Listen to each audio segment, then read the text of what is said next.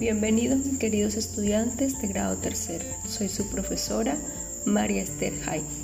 Hoy quiero invitarles a que tengamos una nueva experiencia, la cual estoy segura que les va a encantar.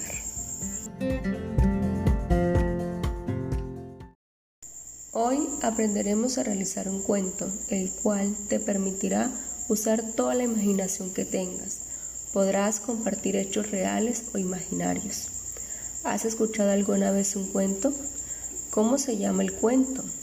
¿Te gustaría escribir un cuento? ¿Cuáles serían los pasos para realizar un cuento? Si prestas atención, podrás aprender a realizar tu propio cuento. ¿Listos? ¿Preparados? Escuchemos atentamente. ¿Qué es el cuento? Es una narración corta en la que participan personajes reales o imaginarios. Se utiliza un lenguaje sencillo para que pueda ser entendido por todas las personas.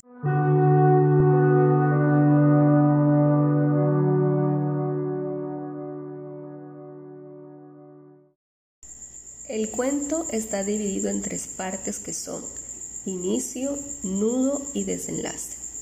En el inicio podemos conocer los personajes, el lugar, donde fue lo sucedido y los protagonistas.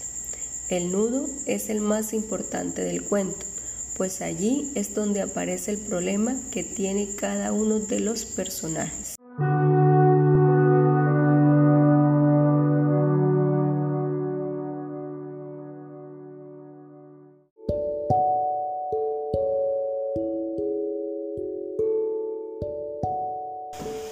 Por último, tenemos el desenlace, que es la parte final del cuento.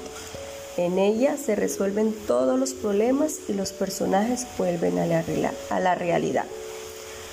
Ya hemos escuchado las tres partes que conforman el cuento.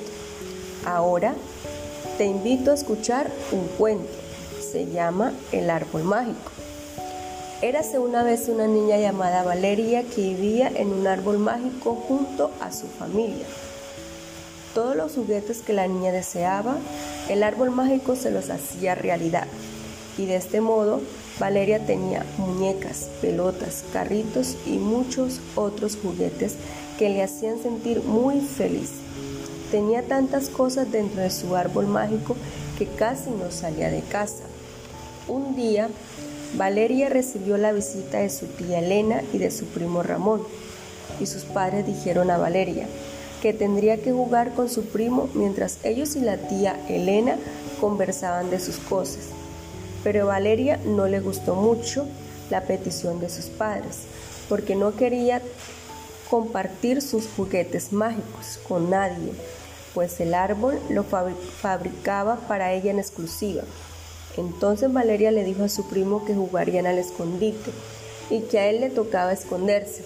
Y cuando Ramón se escondió, Valeria dejó a su primo de lado y se fue a jugar con sus juguetes. Sin embargo, cada juguete que Valeria cogía aquella tarde se volvía de color gris y perdía todo su encanto. Y aunque pedía juguetes nuevos al árbol mágico, dichos juguetes también perdían el color volviéndose grises. Preocupada y aburrida, Valeria corrió hacia sus padres para preguntar qué estaba pasando. Y en lugar de responder, sus padres le preguntaron a ella que dónde estaba su primo Ramón. Después de quedarse tanto tiempo pensando en sus juguetes y en qué era lo que le estaba pasando, Valeria había olvidado por completo que había quedado con su primo Ramón en jugar al escondite. Y Ramón parecía haberse perdido. Pero los padres de Valeria no quedaron muy contentos con la respuesta de su hija y tía Elena se preocupó, pues no sabía dónde podía estar el pequeño. Incluso Valeria sintió mal, pues había prestado tanta atención a sus juguetes que no había dado importancia a la visita de su primo ni a sus ganas de jugar con ella. Entonces todos empezaron a buscar a Ramón por todo el árbol mágico. Afortunadamente, no tardó mucho en aparecer y contar a todos que se había ido a buscar un buen escondite, pues estaba jugando con Valeria a ese juego divertidos. Todos encontraron graciosas las palabras del pequeño y Valeria se libró de una buena regañina, pues pensaron que Valeria estaba disimulando para hacer del juego una aventura todavía más divertida. Ahora entiendo que no nos los dijeras, cariño, dijo el padre de Valeria, y es que querías que jugáramos juntos, y para suerte de Valeria así sucedió. Todos pasaron el día jugando al escondites y otros juegos divertidos en el árbol mágico.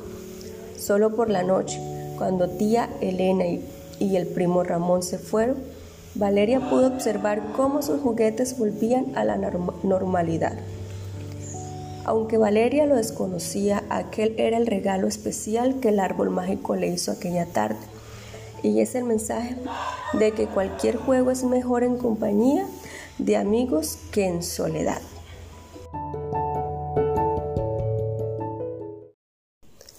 Sigamos aprendiendo acerca del cuento.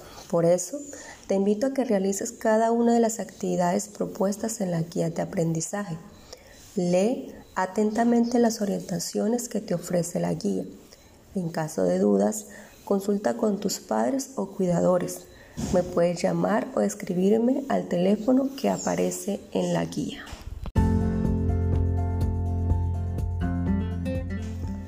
Para terminar, te invito a que autoevalúes tu aprendizaje.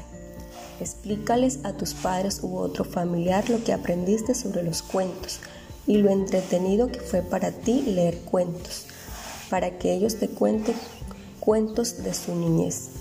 Reflexiona y cuéntanos qué aprendiste con esta guía respondiendo las siguientes preguntas. ¿Te gustó la guía? ¿Lograste comprender la guía?